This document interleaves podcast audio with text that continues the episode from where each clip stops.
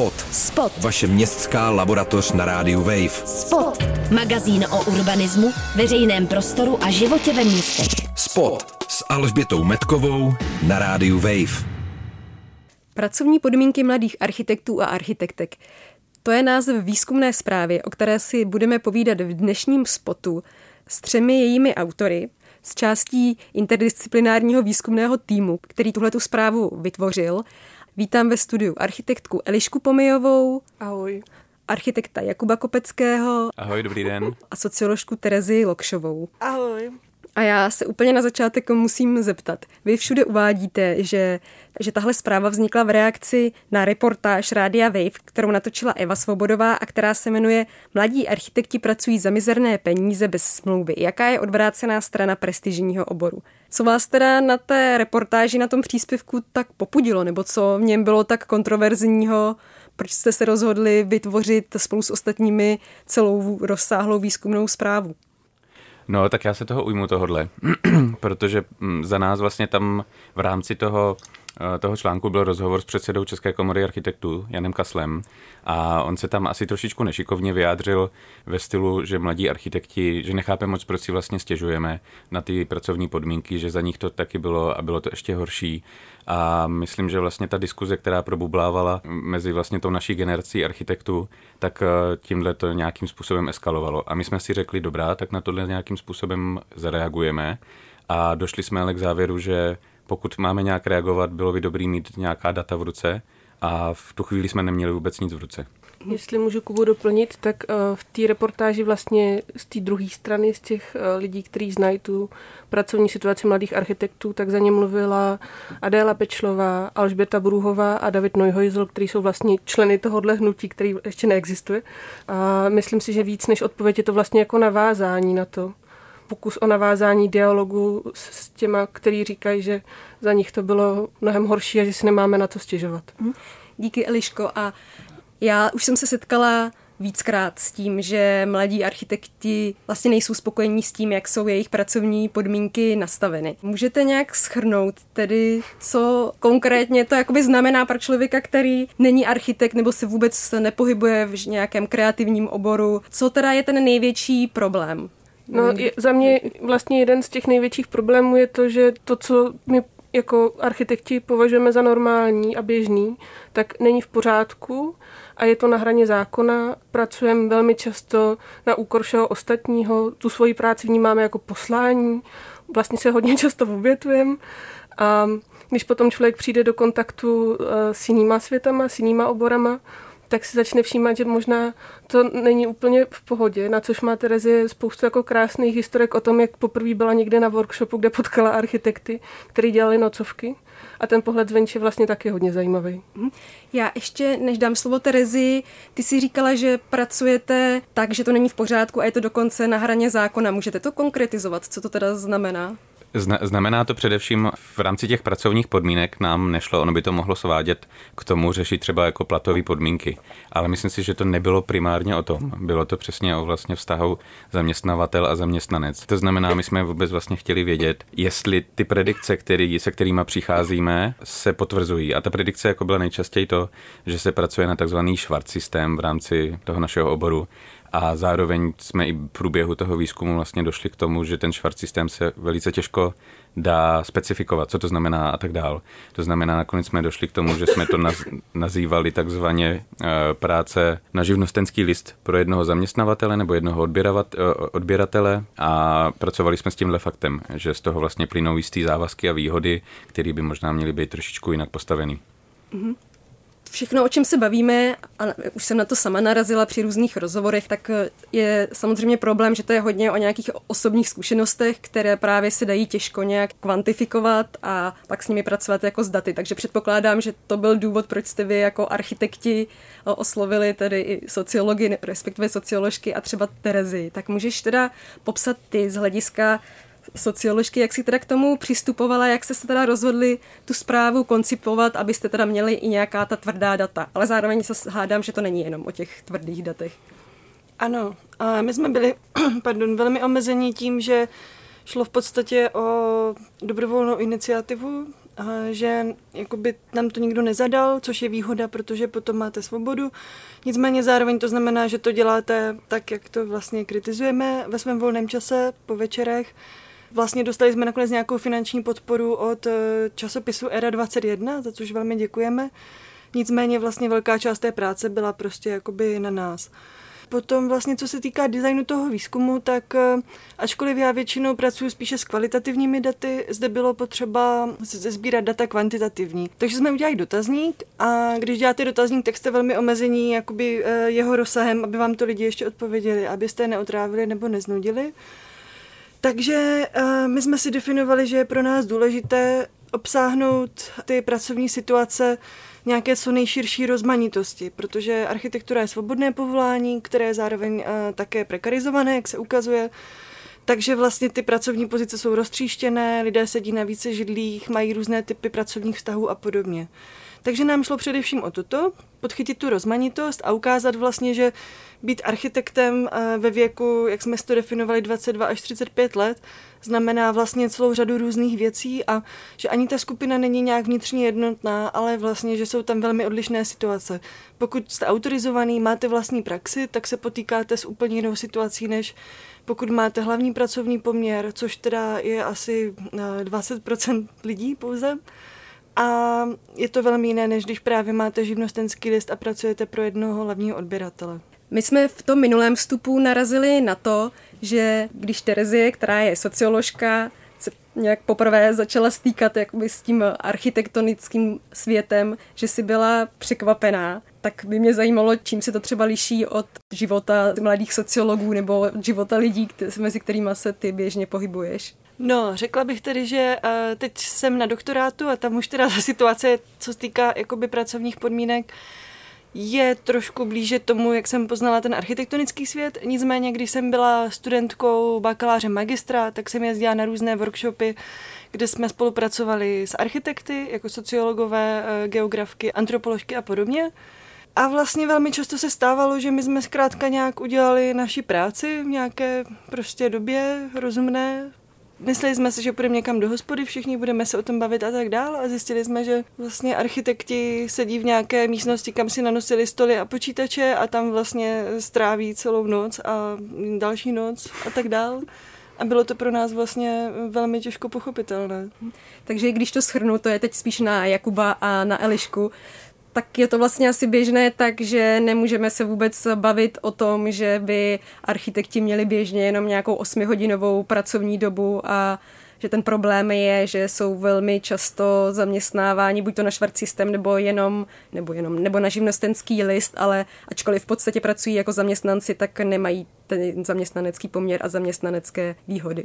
Asi by se to tak dalo nějakým způsobem uh, specifikovat. Já myslím ale, že vlastně celá ta záležitost začíná už jako během studia, kdy už od prváku je vlastně běžný, že ty studenti ve škole pracují do noci. Eh, vlastně sama fakulta architektury má takzvaný odevzdávkový týden, kdy je škola otevřená nonstop, ono je to pochopitelný. Eh, zajímavý na tom možná může být i to, že občas by si člověk mohl říct, že je to o tom, že si ty architekti neumějí udělat správně jako timing ty práce a že si to odkládají a nahrne se to nakonec. Ale myslím si, že tím, jak ta zkušenost vlastně jako široká v rámci toho oboru, tak eh, to nebude asi úplně ono. Já myslím, že je to specifikem toho oboru, kdy vyvstávají různé otázky v průběhu ty práce, na který člověk jako nebyl schopen vlastně Eh, nebo nemohl je ani očekávat na začátku toho úkolu. Pro mě ale možná bylo zajímavý z toho výzkumu, že ten počet těch hodin, hodin měsíčních strávených jako nad, nad prací nebo týdenních, to nejvyšší číslo bylo lehce vyšší než 8 hodin denně v průměru, ale ne o tolik, jako bych možná očekával. Hmm. A to je otázka na Terezu. Co teda je hlavním výstupem eh, té zprávy? Jaká data nebo jaké výsledky? Já bych ještě dodala ke Kubovi vlastně, že tam v těch otevřených odpovědích se ukázalo, že vlastně řada lidí ty čísla, ty hodiny pouze odhaduje, ale komentovali tam například i to, že své vlastní projekty, které dělám po večerech, tak já vlastně nepočítám na hodiny, například což je trošku protiklad vlastně vůči tomu, že jsme se ukázalo, že uh, řada lidí si naceňuje vlastně mzdu hodinově. Úplně tomu nerozumím, ale to je jedno z možných vysvětlení. Každopádně zpátky k tomu výzkumu. Řešili jsme, jestli uděláme nějaký executive summary, a kde budou vlastně ty hlavní sdělení nějak jako na první stránce pro ty, kteří si to jako nemají čas nebo ochotu přečíst.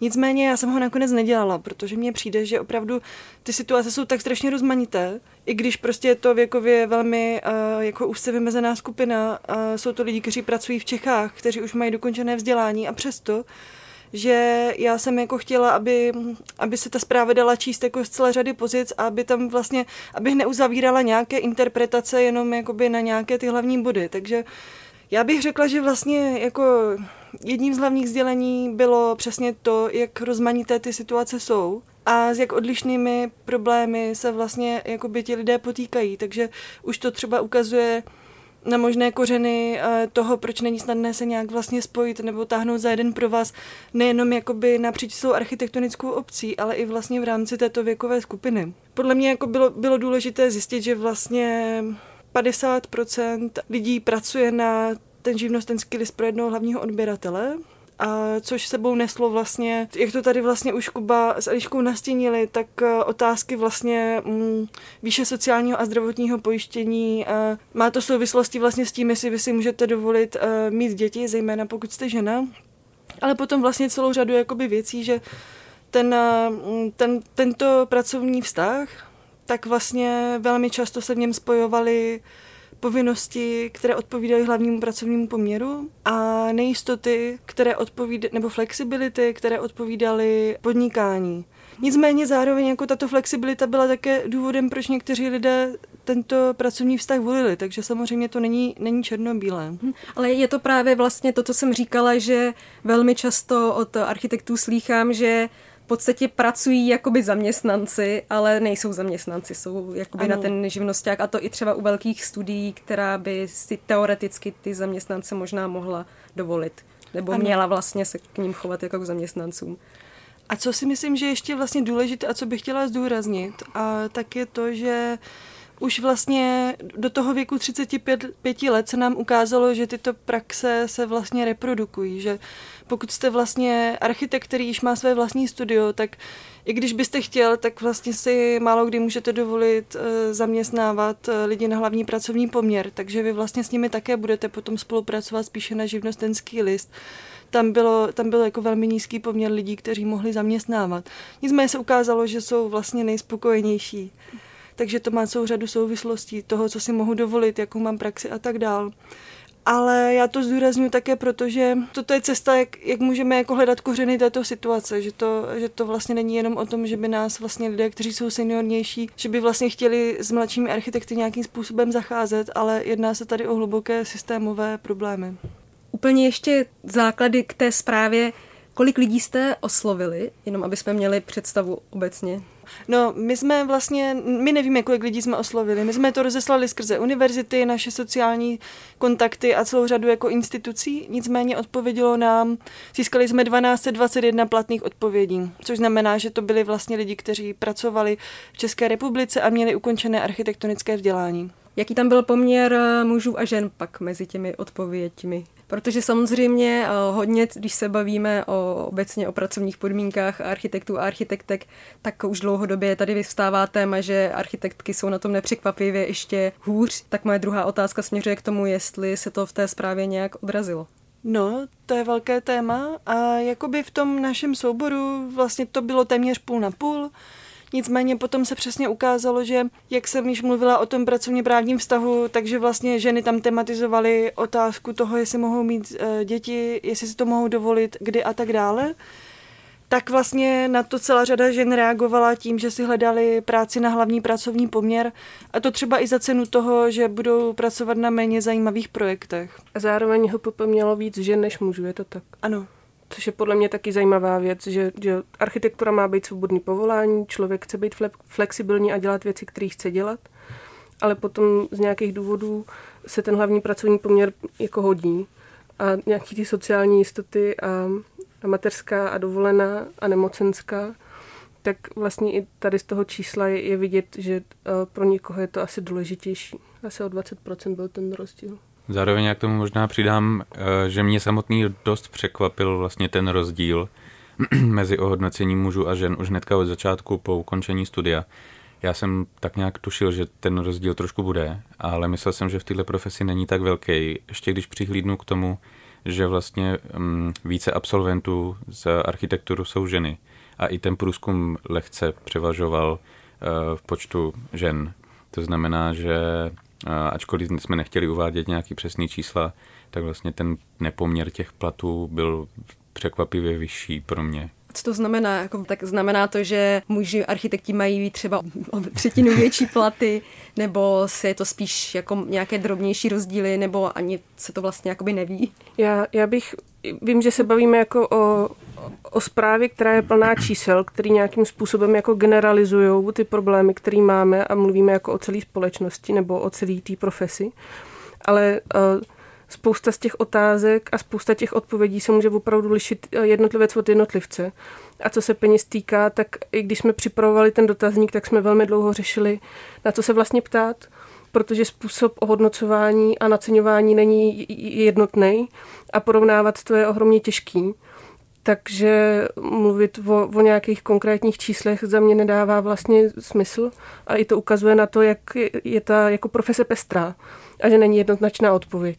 Jasně, já jenom reaguju na to, že uh, Jakuba překvapil ten nepoměr mezi, obecný nepoměr mezi mm-hmm. platy mužů a žen, takže předpokládám, že tam bylo nějaké očekávání, že si čekal, že budou třeba o stovky korun vyšší a jestli se, jestli se teda ukazuje, že jsou jako výrazně vyšší, tak jako jenom takhle obecně.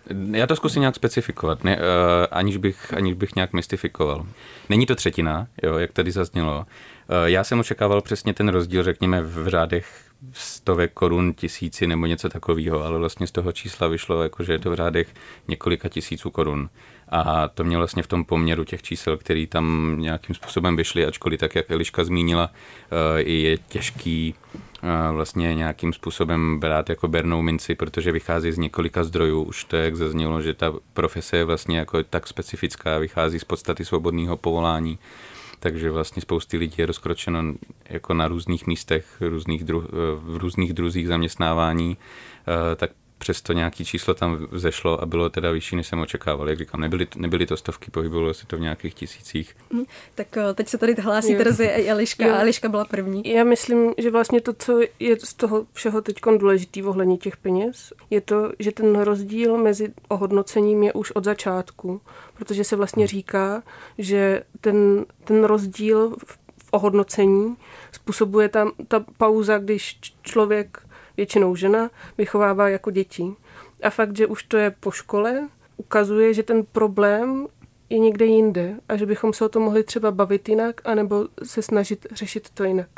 Jaké máte na tu zprávu, která vyšla, jestli se nemýlím, začátkem léta, vlastně reakce? Já myslím, že se to nechá rozdělit, řekněme, do několika skupin. Ty reakce mm, přicházejí, pokud přicházejí, tak eh, řekněme z té odborné skupiny. My jsme vlastně se setkali například s podle mě relativně pozitivní reakcí eh, České komory architektů, která tu zprávu přijala, vzala ji tak nějak jako za svou a vlastně šíří to dál mezi eh, všechny autorizované eh, architekty. To znamená, sdíleli nám to na Facebooku, do newsletteru, přeposlali to.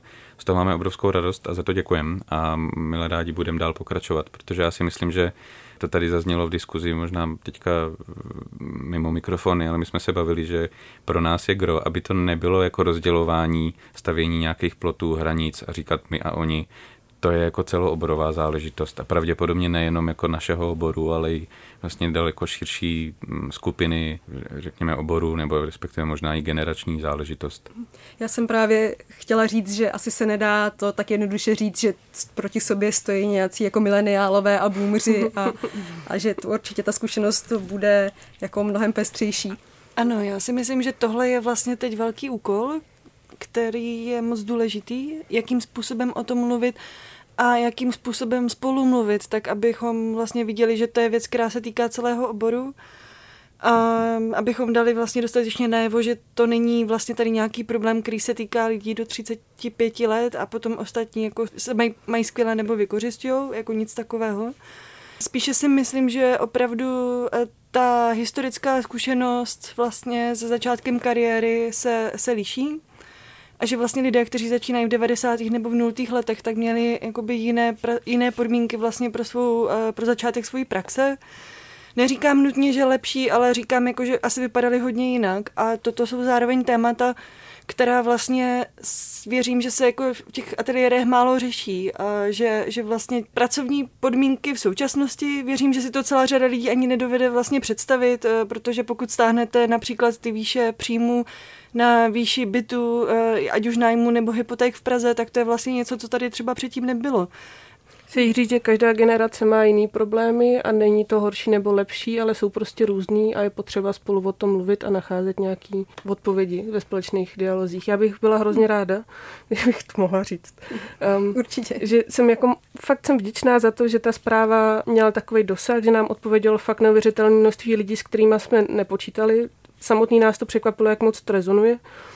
A, a o to víc nás to vlastně motivovalo tu práci udělat dobře. A Um, ta zpráva, ty data teď jsou a my je můžeme používat jako podklad pro diskuze a další směřování. A to my může být kdokoliv, kdo se chce přidat a chce se podílet na nějaký změně.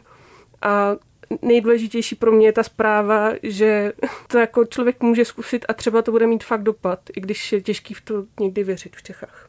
Díky moc, to je, myslím, hezký závěr. Ještě se na závěr ale zeptám, kde si posluchači můžou tu zprávu přečíst nebo stáhnout, nebo jak se k ní můžou dostat? Na stránkách eh, časopisu Era 21 je ta zpráva ke stažení a Kemp včera streamoval eh, večer, ve kterém Terezie hezky vysvětlovala všechny ty čísla a grafy a spojovala je. Díky moc, že jste přišli. Děkuji Elišci Pomejové, Jakubu Kopeckému a Terezii Lokšové a magazín Spot můžete poslouchat každý čtvrtek v jednu hodinu. Najdete nás na webu Wave.cz v podcastu nebo na audioportále můjrozhlas.cz. Od mikrofonu Rádia Wave se loučí Alžběta Metková. Spot. Spot. Vaše městská laboratoř na rádiu Wave. Spot. Přihlaste se k odběru podcastu na wave.cz lomeno podcasty a poslouchejte Spot kdykoliv a kdekoliv i offline.